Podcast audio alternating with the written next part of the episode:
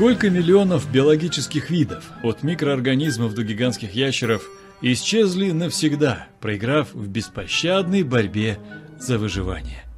Мы больше не встретим никого из них. Но следы этих удивительных созданий впечатались в каменную летопись. Надо лишь правильно прочесть ее. Застывшие во времени. Андрей Журавлев, доктор биологических наук, автор 170 научных статей и монографий, 260 научно-популярных статей и книг. Здравствуйте, Андрей. Добрый день. Друзья, посмотрите на картинки, которые сейчас появятся, и проголосуйте, кто здесь наш ближайший родственник. Причем на второй картинке это как бы один организм, будем считать. Первый, второй или третий. Перейдите по ссылке, пожалуйста, проголосуйте. Значит, у меня вопрос. Кембрийский взрыв часто представляют как прям такой большой взрыв. То есть ничего не было, потом бабах, и появилось практически современное разнообразие флоры, фауны там, и прочих организмов. Насколько эта картина соответствует современным представлениям научным? Ну, примерно соответствует. Вообще понятие «кембрийский взрыв» появилось относительно недавно само по себе, и лет 20 назад, когда мы писали большим коллективом авторов книгу «Кембрийский взрыв», «Cambrian Explosion», редактор сказал, ну это надо кому-то, наверное, из атомных физиков на рецензирование послать, поскольку воспринимали все взрыв, значит, чего-то такое должно было действительно взорваться. Ну, на самом деле, под этим термином понимают появление огромного количества и в количественном отношении, то есть количество особей, и в разнообразии всяких организмов, примерно 515 миллионов лет назад. Вот так это красиво изображают, хотя вот, как вы видите из примечания, которое я взял с обсуждения нынешнего события на форуме, не все об этом слышали. Не все об этом слышали даже среди профессиональных палеонтологов. Ну, а вот так вот это выглядит в натуральном виде, хотя здесь представлены, ну, где-то так 10% того разнообразия, если мы берем типы, классы, то есть большие такие крупные группы организмов, животных именно, которые появились в это время. Ну, кого-то из них вы можете попытаться узнать, но будут впечатления, я вас уверяю, обманчивыми, потому что вот эта раковинка, которая похожа на улитку современную, то есть брюхоногого моллюска, на самом деле это не улитка. Внутри был совершенно другой зверек, больше похожий на какого-нибудь такого шипастого кольчатого червя. Ну, и так можно сказать про любого из этих животных, потому что они действительно очень древние, это предшественники нынешних животных, это не они сами. Ну, более интересно, что сказался кембрийский взрыв не только в появлении вот этого очень разнообразного мира животных, ну, отчасти, кстати, и растений, ну, и в том, что эти животные и растения взялись преобразовывать планету. Менять ее атмосферу, отчасти менять ее состав Мирового океана, изымая оттуда то, что им нужно, ну и, конечно, перерабатывая осадок. Вот перед вами два образца морского дна. Слева то, что было примерно 540 миллионов лет назад, тишь да гладь.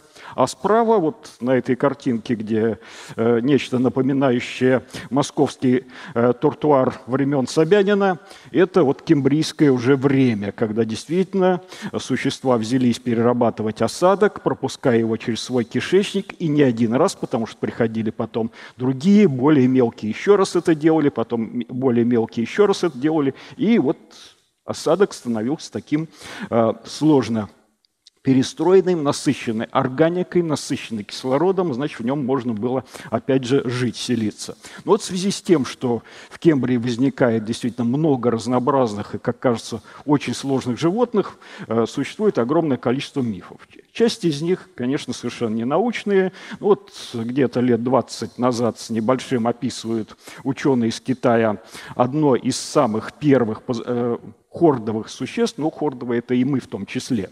Но мы еще и позвоночные, не все хордовые были и есть позвоночные. Ну и иллюстрирует это, конечно, либо современные рыбы, либо очень похожие рыбы, которые лет 50 миллионов изоцена. Это явно что-то. А вот что было на самом деле. Такая мелокунмингия из юго-западного Китая.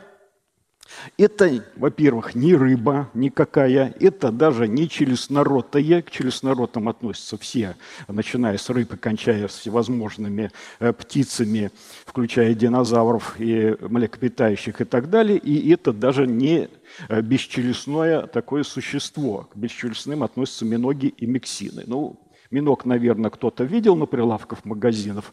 Про мексин, может быть, слышал, что есть такие страшные существа, полупаразитические в океане, которые проникают в рыб и выжирают их изнутри. И на самом деле это очень примитивное хордовое, действительно, одно из первых, действительно, возможно, вот предковое по отношению к другим хордовым, которые, почему мы знаем, что это хордовое, потому что есть жаберные дуги, которые хорошо сохранились. Есть, соответственно, жаберные щели, которые выглядят, правда, кругленькими, не как щели. На самом деле есть вот такой замечательный плавник окаймляющий. И, что самое главное, что сохранилось от этого существа у нас, ну, жаберные дуги в какой-то степени тоже сохранились, хотя уже не выполняют ту функцию, которую выполняли у мелокунминги или, скажем, у рыб. А вот миотомы, мускульные блоки, благодаря которым мы можем изгибаться, и которые имеют такую зигзагообразную форму, это блоки мышц, они у него были и есть у нас. Ни у каких существ, кроме хордовых, такой организации нет. Ну и другая иллюстрация к тому же мифу. Вот появились трилобиты, вот точно таких же сейчас здесь, наверное, вы видели на прилавочках из Ленинградской области, азафусов, глазафусов. У них очень сложные глаза, и не может быть, чтобы вот в одночасье такое возникло. Но явно они не сами появились, кто-то их сотворил. Ну, как тех же трилобитов отчасти делают нынче из пластика. На пластиковых принтерах чуть-чуть подкрасили, от настоящего не отличишь. Без сканирующего микроскопа. Так что неизвестно, что там вам втюхают на самом деле. Ну, да, трилобиты появились в раннем Кембрии около 520 миллионов лет назад. Но вот тот трилобит, который изображен здесь, он ордовикский, из Ленинградской области. Он жил на 60 миллионов лет позднее. А вот этот глазик, который со стрелочкой к нему как бы показывает, он от другого трилобита, который появился еще на 60 миллионов лет позднее этого, в девонском периоде, вот самый сложный глаз. Вот этот глазик такой же, ну, на хорошей фотографии от Бригитты Шонеман, немецкого палеонтолога, который занимается как раз вопросами истории зрения. И из нее же иллюстрации вот этих действительно самых древних трилобитовых глаз. Ну, они имеют название сложный. Ну, это сложный – это научный термин. Просто означает, что он состоит из нескольких, иногда даже многих тысяч отдельных глазиков. Ну, вот как у современной стрекозы, скажем. Это не значит, что он обязательно очень сложно организован. Каждый вот такой отдельный глазик представляет из собой вертикальный стерженек. Одним сверху есть линза, она же роговица. Дальше идет еще одна линза, которая называется хрустальный конус. Их назначение, соответственно, концентрировать лучок света, чтобы он передавался на светочувствительные клетки, которые там по окружности расположены симметрично. И вокруг этих светочувствительных клеток еще сидят пигментные клетки, которые улавливают все фотоны, чтобы они в разные стороны не разбегались, и изображение на вашей сетчатке не, соответственно, не расплывалось и передавалось в мозг как надо. А там из многих изображений, особенно хорошо, когда вот таких вот глазиков отдельных несколько десятков тысяч, составится более-менее единое изображение того, что действительно существует где-то вне вас. На всякий случай. Вот пчелы видят таким же образом. Только пчелы умеют даже различать лица людей, поэтому не надо их обижать, они вас запомнят. И это научный факт, это я не сочиняю новый миф. У раннекембрийских трилобитов глаз был устроен, да, он тоже был фасеточный, там всего несколько таких глазиков было, несколько десятков, это для таких существ, в общем, ерунда. Вы видите, они вытянуты узкой полосочкой снизу. И там нет линзы внешней, там есть какое-то подобие хрустального конуса. На всякий случай хрустальный конус у трилобитов состоял из кальцита, а не из хрусталя и даже не из кремнезема, как можно было подумать. А у большинства современных раков и насекомых он вообще состоит из хитина, то есть из полисахарида. Дальше стерженек, собственно, светочувствительных клеточек был, но тоже маленький, коротенький, а пигментные клетки выстилали такую ямку. То есть они не экранировали хорошо. Понятно, что разрешение таких глаз было ни ахти какое. Можно было там увидеть, что что-то вроде движется, но что конкретно движется, надо на него охотиться или наоборот надо удирать, не решишь. Лучше удрать. А вот что, на что охотиться, обнаружить с помощью других чувств. По запаху, по колебаниям воды и так далее. И вообще кембрийская история, вот если мы возьмем очень разные организмы из кембрийских отложений, что показала та же Бригитта Шонеман, нам достаточно хорошо дает представление, как менялся глаз у разных организмов, потому что у моллюсков он менялся одним образом, у позвоночных он менялся примерно так же, как у моллюсков, стремление построить камерный глаз, как у нас, или у современных головоногих такой высокого разрешения. У членистоногих он менялся по-своему. Перестраивались эти фасетки, пока не появились вот эти самые сложные известковые кальцитовые глаза трилобитов с очень сложными линзами. Там есть линза Гюйгенса у него, есть линза Декарта у него. Все это различные искажения световые убирает, и зрение получается действительно очень таким ярким и насыщенным. Но это 120 миллионов лет спустя. Глазики у кембрийских существ были достаточно простенькие. В Кембрии вот было все, но не было переходных форм. Раз было все, значит, не было переходных форм. Это тоже известный миф. Интересно, что сайт называется «База знаний студента». Вот чего учат студентов на таких сайтах, а ведь они потом списывают это и приносят в виде своих рефератов. Ну, я, правда, таких не видел рефератов, но, наверное, в каких-то вузах бывает. Ну, ссылка идет на великих наших ученых Жоржа Кювье, основателя палеонтологии как такового, наших великих сравнительных анатомов Геннадия Беклемишева, но понятно, что ни один из них про Кембрийский взрыв ничего не знал, потому что понятие появилось много-много десятилетий, и даже если брать Кювье, почти 200 лет спустя. В данном случае авторитеты нам не авторитеты.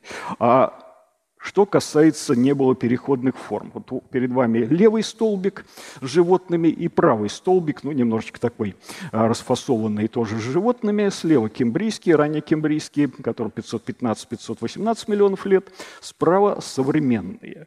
Ну, было бы у меня время попозже, я бы сейчас еще одну голосовалку устроил, вот кто из них в кого превратился в итоге за, ну, не 500 миллионов лет, а, скажем, прошло от 50 до 100, иногда до 200 миллионов лет примерно, и догадаться очень сложно. Это надо уже вдаваться в очень тонкие детали, выискивать там у кого, где ротовое отверстие находилось, как проходил кишечник, что там еще было внутри. И на самом деле вот эти три очень похожих существа, да, они были близкие родственники в раннекембрийскую эпоху. Слева червячок, с которого началась история кольчатых червей и привела к появлению вот таких вот малощетинковых червей, как этот трубочник, который в данном случае взят из подмосковной, еще не загаженной реки. Вот если вы видите в реке червей, можете смело в ней купаться. Она чистенькая. Ну, если, конечно, вы можете отличить червей от опарышей, на всякий случай, то если опарыши, не стоит. Очистные сооружения в Москве, кстати, 70 лет не менялись. Так, на всякий случай. Студентами проверено. Они анализируют у нас воду. Посередине существо, которое называется вуфенгела, это его как бы родовое название, оно дало начало таким современным группам, как брахиоподы, двустворчатые, очень своеобразные существа, мшанки, которые скелетики все сетчатые все видели, оттуда у живого существа, оно еще колониальное, высовывается вот такой венчик щупалец. У брахиопод он тоже есть, запрятан в раковину. Есть еще третья группа, фараниды, похожа на тоненькую-тоненькую трубочку, там тоже сидит такой червячок с венчиком. И самая нижняя жизни существо халькиерия, оно дало начало всем моллюскам, в том числе головоногим. Как ни странно, вот объединяет все эти существа наличие тонких, вот они пучками здесь во все стороны торчат, щетинок с такими тонкими капиллярными каналами, которые являются и чувствительными, и опорную функцию выполняют. И вот у осьминогов, практически у единственных моллюсков вообще, эти щетинки в какой-то степени еще на личиночной стадии сохранились. Все остальных просто утратили. Ну, у червей они есть, у брахиопод и мшанок тоже отчасти есть. Но это вот другое такое именитое существо из кембрийских отложений, называется галлюцигения. Многие о нем, кто интересуется палеонтологией, слышали, потому что очень необычное существо. Вот голова у него справа, такое немножко похожее на хоботок, темненькое пятно – это глаз. Ну, простенький достаточно. Есть мягкие тонкие ножки с коготками, ну, по две пары, конечно, они втягиваются телескопически, существо может перемещаться в любую дырку, влезть, несколько сантиметров длиной. Вот опять же справа мы видим разнообразие тех существ, которые из него в итоге получилось. Но я не буду в детали вдаваться, как это было, иначе мы до конца лекции не дойдем. То есть вот все членистоногие, еще многие группы червей, они происходят вот от таких существ, как галлюцигения. В одном случае она ножки потеряла, в другом случае приобрела более членистые. Ну а мы переходим к третьему мифу. В Кембрии начался всемирный потоп. Вот здесь я с удивлением в одной креационистской статье нашел ссылку на свою научную работу. Оказалось, что данный автор взял кусочек кривой соотношения стронция с нашей работы и с помощью него доказал, что действительно в Кембрии начался всемирный потоп. Ну и с помощью вот этих красивых картинок из Большого каньона в Аризоне, где действительно мы видим такие кристаллические мощные породы докембрия, потом крупную гальку, даже глыбы, и потом уже аккуратненько лежат слои, такие морские песчаника кембрийского.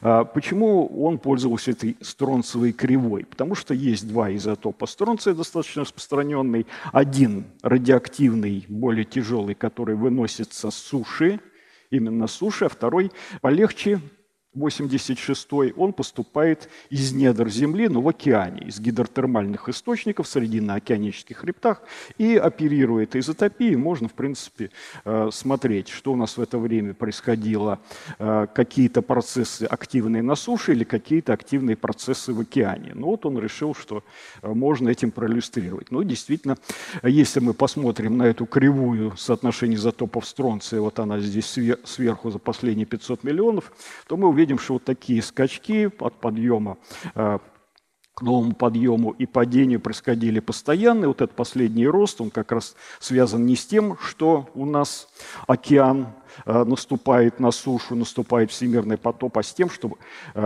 у нас растут Гималаи с Тибетом, и, конечно, вот образуется огромное количество, большие объемы вот этих кристаллических пород выходят на поверхность, и стронций, более тяжелый, начинает поступать в океан.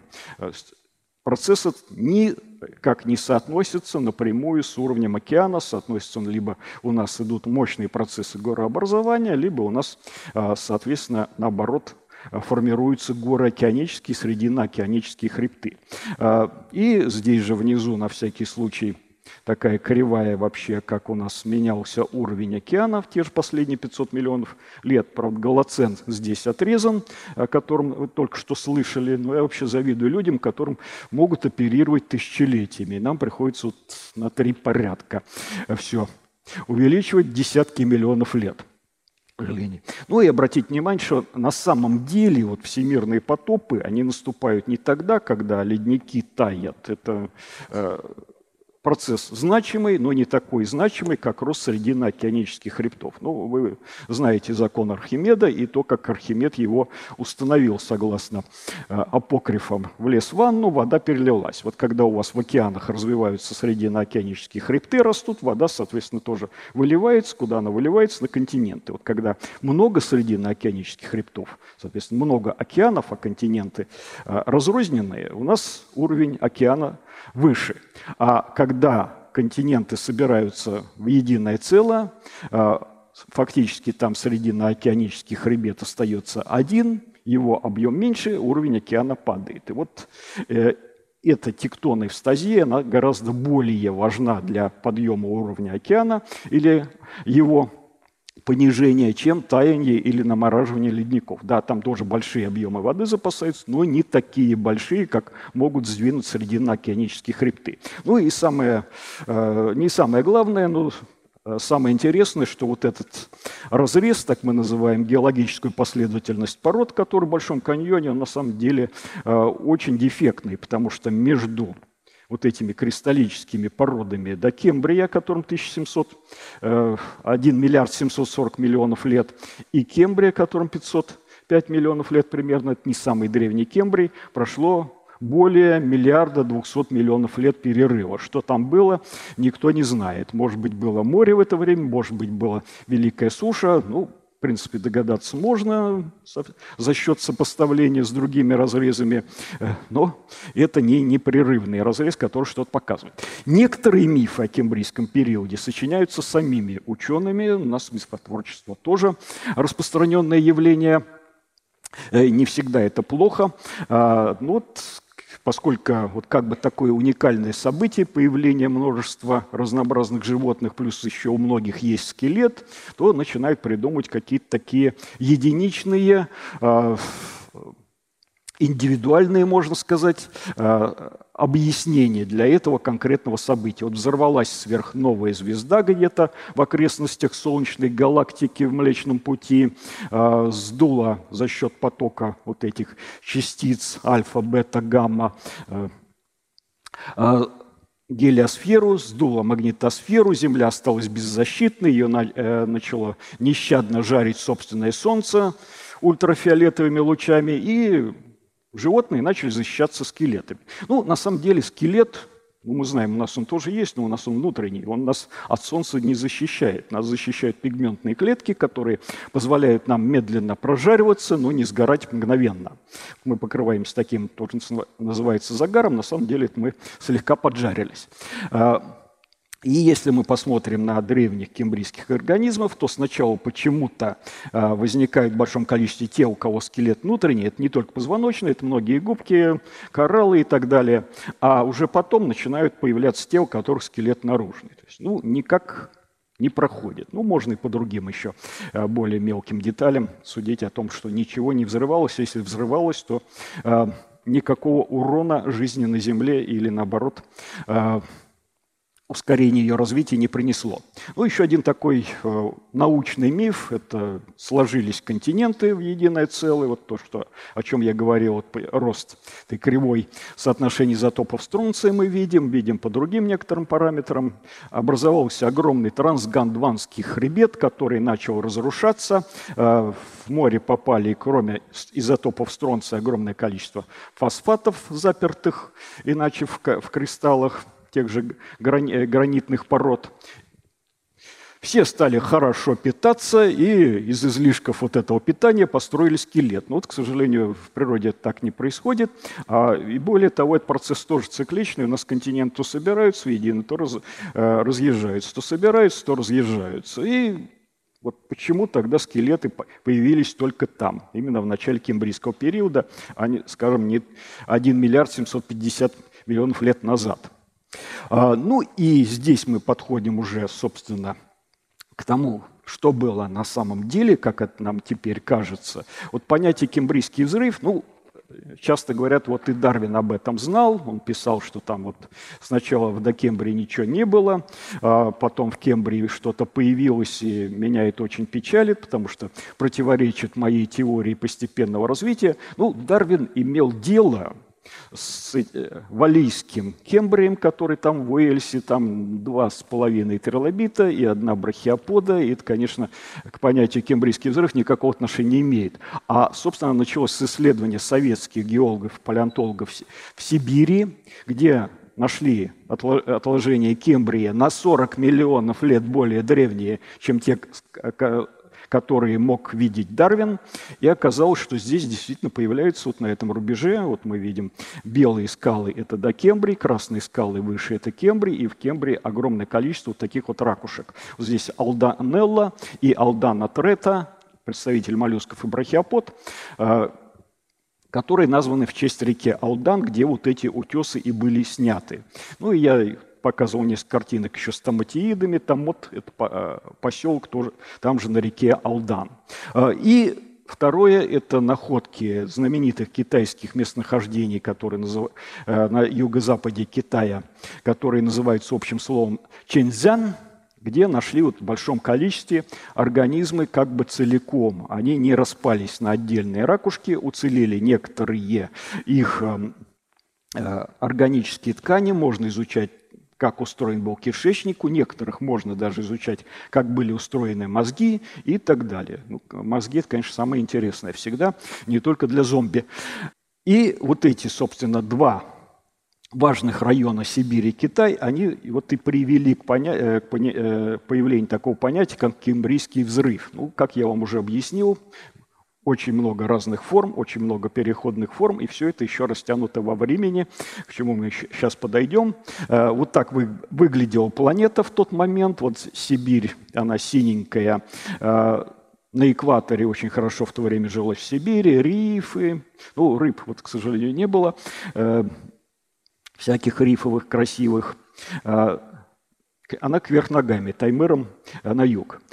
Справа там стрелочка белая – это Китай, и посередине вот эти монгольские континенты, куда мы сейчас и отправимся в Монголию, куда мы постоянно ездим. Вот прекрасные там ущелья на юго-западе Монголии, где мы можем вот этот Кембрийский взрыв посмотреть воочию в деталях. То есть сначала начинаются слои, где мало чего, потом вот эти вот слои, где все перерыто, а потом вот много-много всяких точек.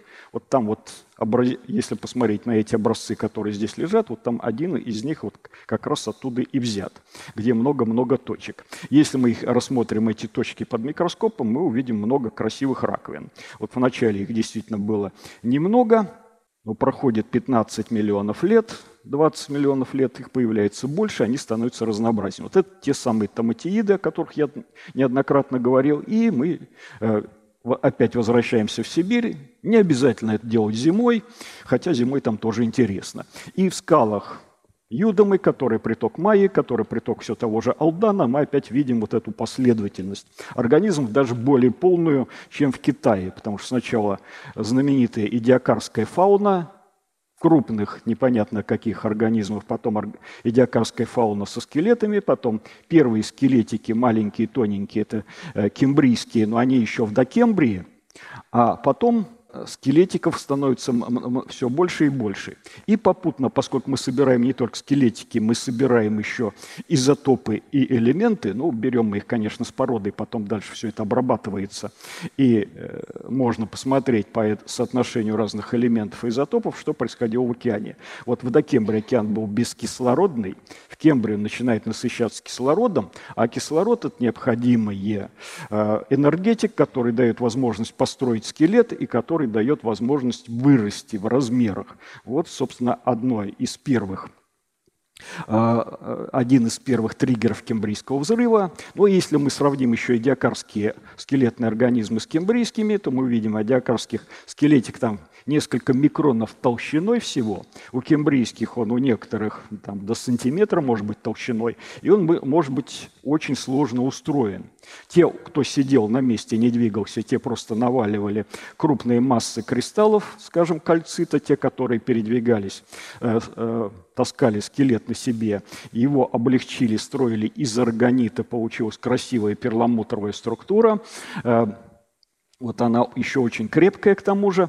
Те, которые мало того, что были подвижные, но еще и хищничали, им понадобился фосфатный скелет. Почему это так? Потому что когда работают поперечно-полосатые мышцы, в итоге всяких химических реакций появляется молочная кислота, известковый скелет растворяется. Фосфатный скелет не растворяется. К тому же фосфатный скелет на несколько порядков он тверже любого карбонатного скелета. Вот наши зубы фосфатные, и мы этим обязаны нашим хищным предкам, которые этим фосфатным скелетом обзавелись.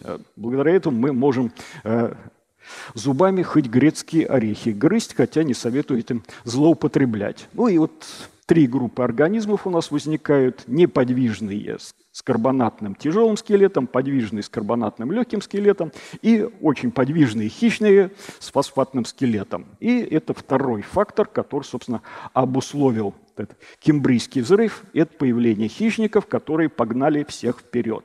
Это эдиакарский мир безобидных, сидячих, вообще как почти неподвижных существ, и кембрийский мир.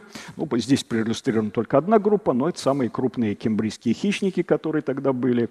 А вообще хищников было очень много, как правило, это группы либо членистоногие, либо предки позвоночных, которые всех требовали, пробовали на зуб или на что-нибудь еще. Ну и все вытягивается в длинную-длинную летопись, которая позволяет показать, что этот Кембрийский взрыв действительно растянулся где-то на 30 миллионов лет. Это не было единомоментным событием, и у него были, кстати, еще аналоги от начала триасового периода, когда после пермотриасового вымирания океан начинает заполняться, и в течение пары миллионов лет возникает огромное количество новых групп рыб и всяких ящеров морских, вплоть до гигантских 10-метровых размеров, и начало палеогенового периода, опять же, после вымирания крупного, всего за миллион лет возникает все разнообразие млекопитающих. Вот на этом все. У меня... Так, я свободен? Подождите. А камешки, что это у вас лежат там за такие? Вы их не показали? Вот камешки не успели. Давайте можно сейчас посмотреть. Да, давайте покажем. Вот прокомментируйте, что вот же это. Там, где маленькие совсем существа, вот здесь вот, это начало Кембрийского взрыва, а вот эти точки, которые все время говорил, это вот миллиметровые раковинки, которые в начале были, а это вот уже сантиметровые, почти 10-сантиметровые раковинищи, которые через 15 миллионов лет выросли, благодаря повышению уровня кислорода, ну и повышению активности животных самих. Так, а давайте-ка посмотрим результаты голосования теперь. Как наши зрители выбрали самого близкого нашего родственничка. И получается, что первый и третий там практически поровну. Третий самый родственный, да? То есть никому предок с зубами не понравился. Так, и теперь скажите правду. Но правда, она здесь двоякая, действительно, вот то, что голоса зрителей разделились. Но я люблю вопрос с подвохами. У меня есть для студентов такое ЕГЭ, где может быть 4 правильных ответа и 4 неправильных. Когда там один могут догадаться, вот когда другое, лучше проверяются знания. Вот тот, который слева изображен, это юнанозоон, как раз из кембрийских отложений Китая, вот он знаменит, это самая древняя на данный момент, не просто хордовая, но, может быть, и позвоночная, это действительно наш самый древний предок. Ну, вот то, которое справа, это, опять же, бесчелюстное существо, которое относится к панцирным бесчелюстным галеаспидам, и у него начал формироваться мозг уже такого типа, как у всех наземных позвоночных, то есть у рыб и потом наземных позвоночных. Так что и другое к нам ближе. Хотя вот это, то, что посередине, мне нравится больше всех. Автор рисунков Александра Марченко, наш замечательный художник-анималист и сотрудник биофака, замечательный орнитолог, изучает поведение современных хищных птиц. Еще их выращивает. Так, а сейчас у нас начнется здесь новый виток естественного отбора. Готовы ли вы ответить за свои слова? На сцене вредный оппонент. У нас на связи Ярослав Попов, палеонтолог, научный консультант энциклопедии 3D Dinopedia. Ярослав живьем не рискнул выйти. Да, боится схватки. Значит, 10 минут. Пожалуйста. Да, добрый день. Ну что ж, я, в принципе, так-то, наверное, по жизни не самый вредный человек, но я могу отметить, что буквально совсем-совсем недавно моя книжка попала на рецензию к Андрею Юрьевичу, так что, вы понимаете, степень моей вредности очень сильно после этого повысилась. Возросла. Да. А вы как думали?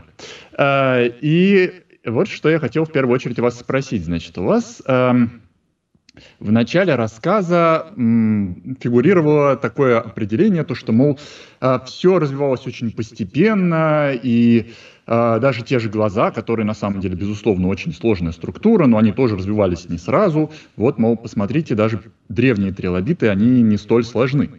Однако ж, хотел я отметить, что есть, например, такие существа, как аномалокоридиды, которых вы тоже упомянули. И у них, судя по тому, что я смог в литературе найти, насчитали аж до 16 тысяч линз в глазах. А если что, по-моему, у наших пчелок-то по 4 тысячи. То есть, получается, глаза были даже гораздо сложнее, чем, собственно говоря, у современных насекомых. Это первый момент. И тут же сразу вдогонку вопрос про глаза.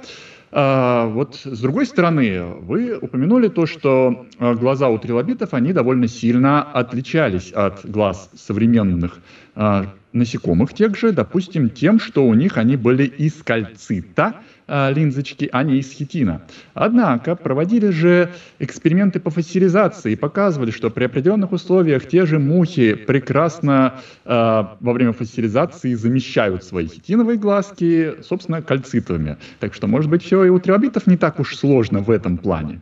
Ну и потом вообще как-то странно. Трилобитов вроде бы в плане кальцита глаза сложнее, чем у современных, а вот в плане строения проще, что-то как-то вот у вас периодически меняются данные. Ну, я начну с последнего фрагмента насчет мух с известковыми глазами. Дело в том, что карбонатов кальция очень много всяких разных. Вот когда происходит просто замещение кристаллами такими, ну, красивыми, то, что называется, мозаичными кристаллами, но они не образуют линзу настоящую, которая будет пропускать и фокусировать свет.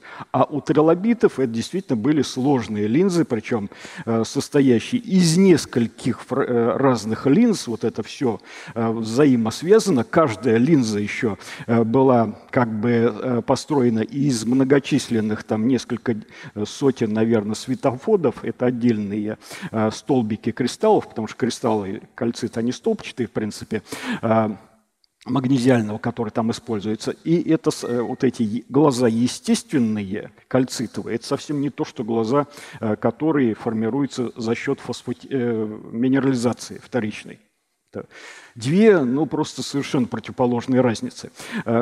И трилобиты, и почему здесь избраны в качестве такого и иллюстративного ряда, потому что сравнивать в палеонтологии можно подобное с подобным. Очень сложно сравнивать аномалокоридид с трилобитами, поскольку у одних глаза, опять же, известковые, они хорошо сохраняются во всех деталях, а у других они, видимо, были все-таки хитиновые.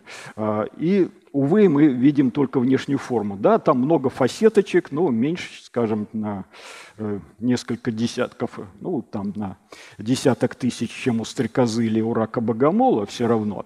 И что там внутри глаза, мы, к сожалению, судить не можем. Но если мы возьмем близкое существо к аномалокарису, вот ту же самую галлюцигению, которую я показывал, там всего один простой глазик. А вот дальше из него развивается сложный глаз аномалокоридида. Ну, другое дело, что в данном случае мы не можем проследить, что там развивается. Вот здесь уже нужны какие-то новые методы.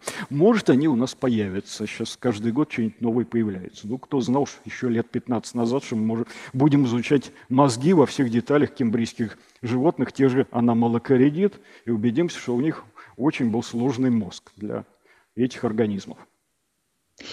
Очень интересно. То есть получается, что трилобитов сравнивать со современными членистоногими можно, хотя трилобитообразные — это вымершая группа, а аномалокоридид с трилобитами нельзя.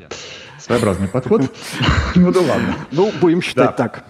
Да. Я еще не упомянул про то, что есть же вообще-то пятиглазые животные из Кембрия, а вот сейчас даже нету пятиглазых. Вот, так что, может быть, все-таки они даже были и сложными. Ну ладно. Давайте тогда... У пятиглазых были сложные, это правильно. Вот я и подловил, можно сказать. Ну хорошо, как бы там ни было, я хотел бы все-таки перейти еще к другим вопросам. Вот, например, вы упоминали в другом мифе о том, что, соответственно, есть переходные звенья. Вот, мол, все говорят, что нет переходных звеньев, а они есть. И вот, допустим, те же какие-нибудь там эти древние лобоподы, да, вроде какой-нибудь там галлюцидении, они могут быть предками для много-много чего. Однако вы не упомянули, что, собственно говоря, очень часто в одних и тех же слоях можно найти и вот эти якобы переходные звенья, и вполне себе прогрессивные группы. Вот, например, известные прекрасно фосфатизированные в Швеции те же тихоходочки, которые вроде как можно их вывести из, соответственно, той же галлюцигении, из галлюцигений, в принципе.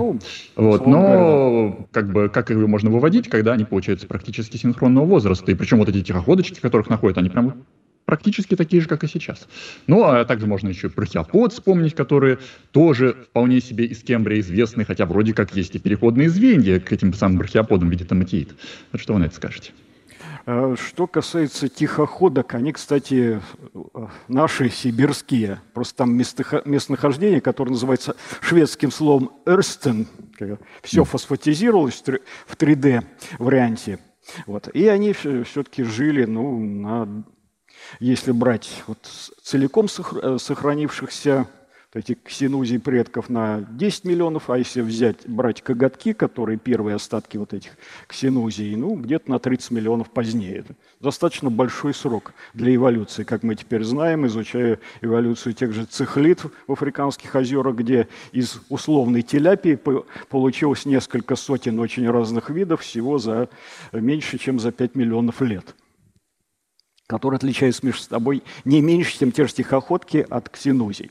Ну и что касается сонахождения действительно предков и потомков в одних и тех же слоях, а что в этом странного, я не понимаю. Наверное, когда вы родились, извините за такое сравнение, у вас в тот же день не умерли все ваши родственники, которые старше вас по возрасту. Они еще жили, дай бог, еще живы сейчас, дай бог им здоровья, и вполне живут. И то же самое с любыми организмами. Предковые формы могут существовать достаточно долго с потомками. Мы знаем, что сейчас существует наутилус, хотя первые наутилиды такого облика, они чуть ли не исходные формы, которые появились еще в середине палеозоя. Существуют латимерии, да, они тоже слегка изменились, то есть полностью сказать, что они такие же, как были 400 миллионов лет назад, нельзя, но 400 миллионов лет назад они существовали, соответственно, мясисто-лопастные рыбы, которые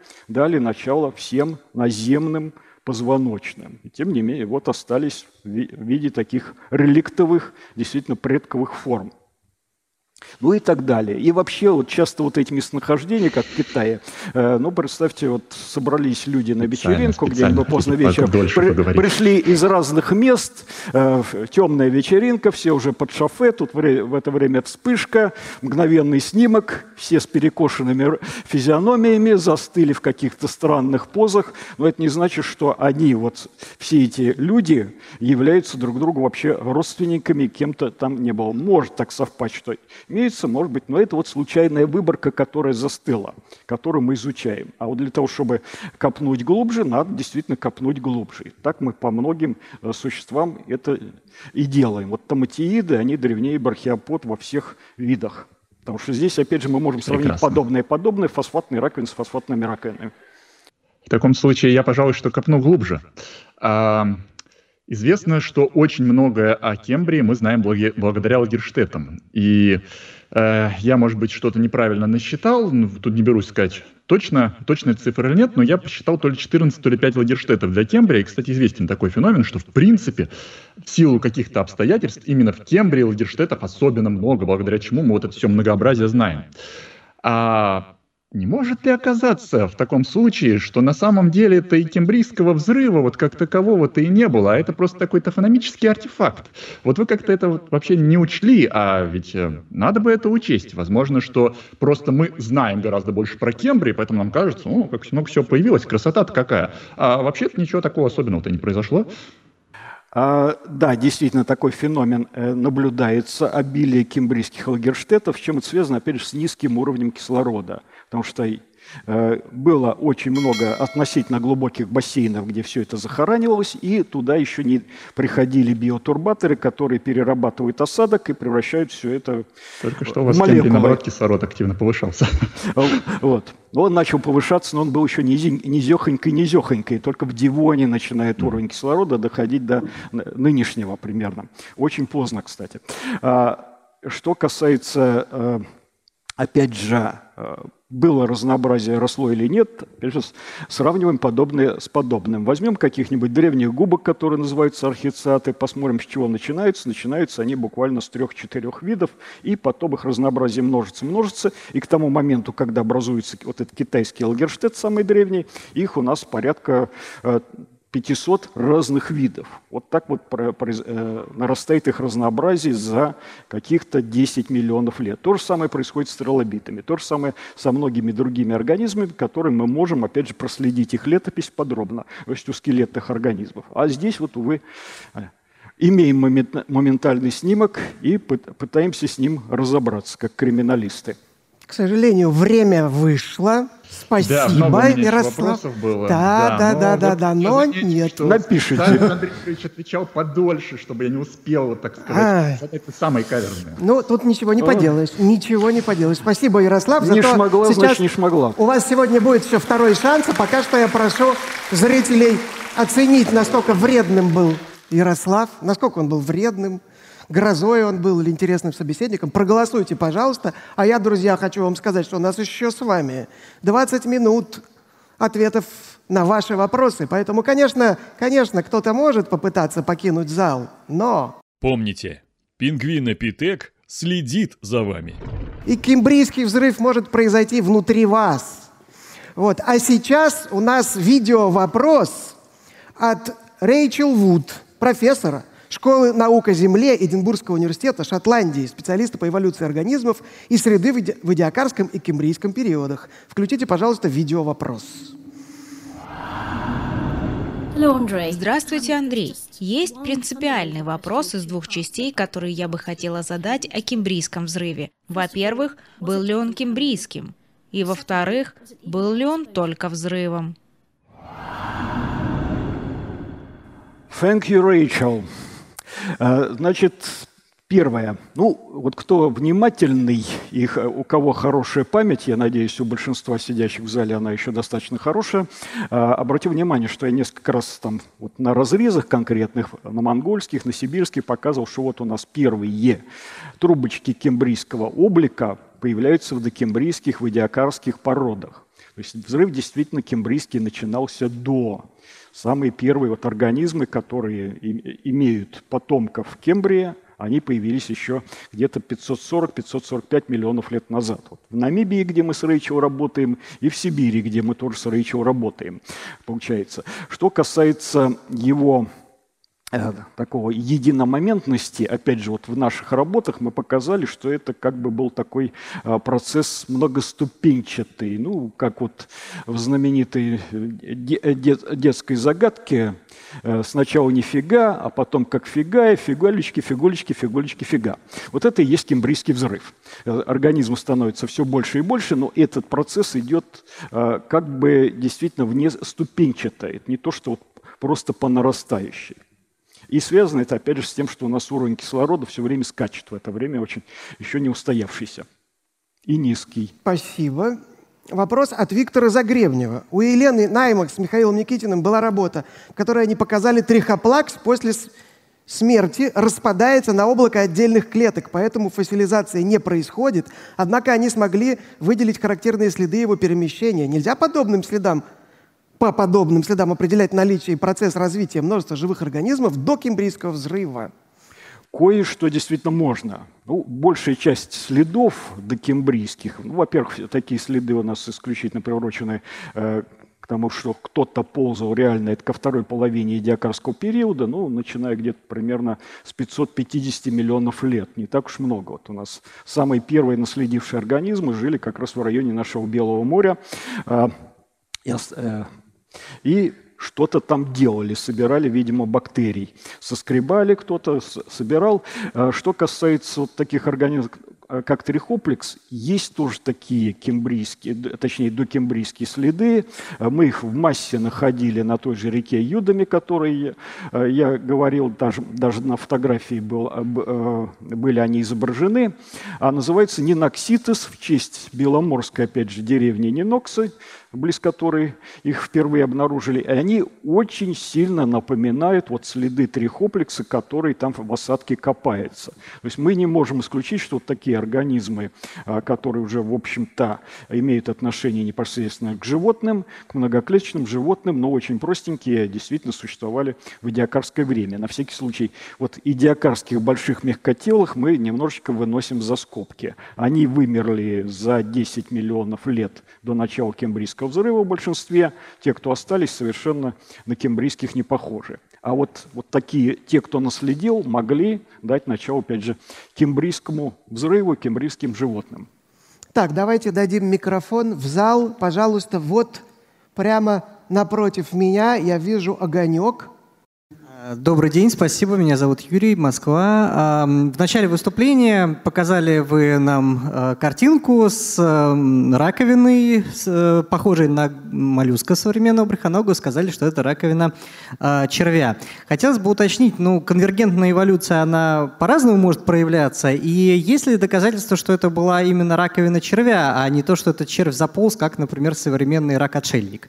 Вот какие данные научные есть по таким находкам? Есть такие данные, потому что у этого моллюска микроструктура раковины такая, как у моллюска. У него там есть перламутр, которую черви образовать не могут по каким-то причинам. У них, да, тоже они строят известковые раковины, спирорбиды иногда могут быть очень похожие, но если брать в больших количествах, мы увидим, что спирорбиды, они очень по-разному закручены, а вот моллюски, они закручены всегда в очень правильную логарифмическую спираль в больших выборках. Кроме того, у моллюска есть протоконх, начальная раковинка, в которой он жил на личиночной стадии, она сохраняется, у червей такого нет, ну и, как я говорил, есть еще микроструктура раковины, которая сразу резко моллюсков отличает от многих других животных, даже от брахиопод, которые им в какой-то степени все-таки родственники, хоть и дальние. Вопрос задает Ольга Окман из Нидерланд.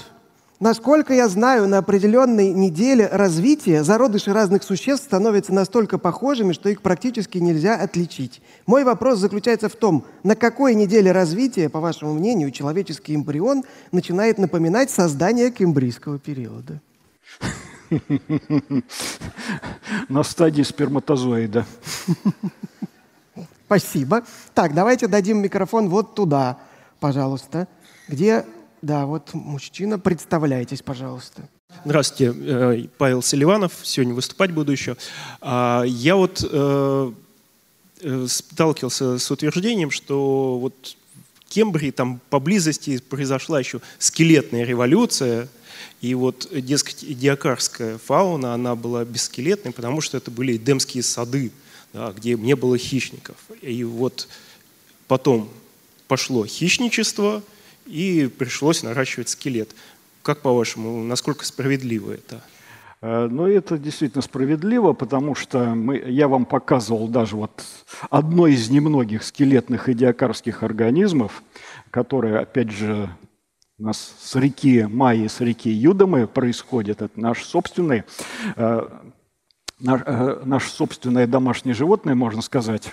Встречается он в гигантских количествах. Это вот пласт 1,5 метра высотой, 1 километр длиной, и там их набит миллиарды.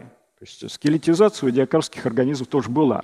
Но скелет микронный. Он не нужен был для защиты, он нужен был для того, чтобы либо закрепиться на грунте с помощью него, ну, избыток ионов карбоната и кальция, в данном случае в море, там действительно сплошные карбонаты. Вот можно с помощью него закрепиться на грунте, может быть, можно было просто вывести излишние ионы, чтобы не отравиться этими металлами, которые там в океане плавают. Для этого скелет, в принципе, используется у многих животных и даже у нас в какой-то степени. А кембрийские скелеты, они очень сложные, они уже целенаправленно, можно сказать, ну, конечно, в кавычках, создавать для того, чтобы либо защищаться, либо нападать. Вот поэтому здесь вина хищников, она несомненна. Ну что, попробуем блиц сейчас. Вы любите отвечать развернуто. Давайте мы сейчас... А может, я сначала все выслушаю, а потом скажу да, нет, да? Ну, нет, так не получится. Вы готовы? 3 минуты. Давайте попробуем. Итак, время пошло. А, возможно ли повторение Кембрийского взрыва? Ну, если мы очистим землю дотла, что мы уже начали, то вполне. Есть ли основания для термина «эдиакарский взрыв»?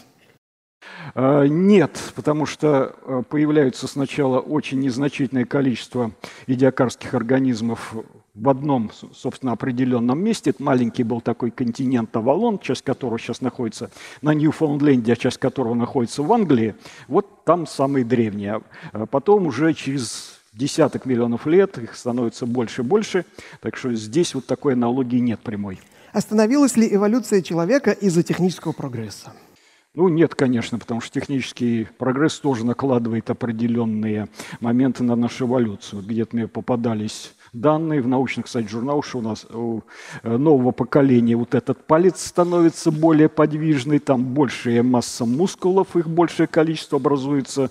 Ну, вероятно, что-то происходит с глазами, поскольку все больше рождаются детей уже с изначально плохим зрением, ну и так далее. Где-то идет в сторону прогресса, где-то наоборот.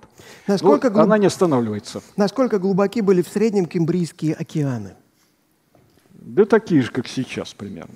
А в чем... Здесь в этом не отличалось. А в чем проблема подделать эти оттиски? Взял, отпечатал, подсушил, и вот еще одна зверюга.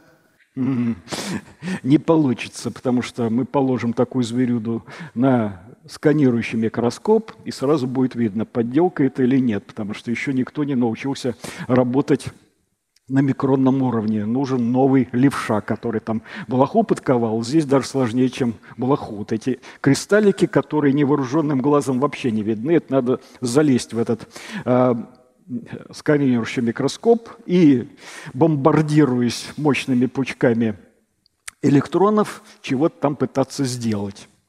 Есть ли математические модели Кембрийского взрыва? Есть, и очень много, достаточно разных. Какую роль играют черные копатели в изучении Кембрийского взрыва? Исключительно отрицательную, потому что они...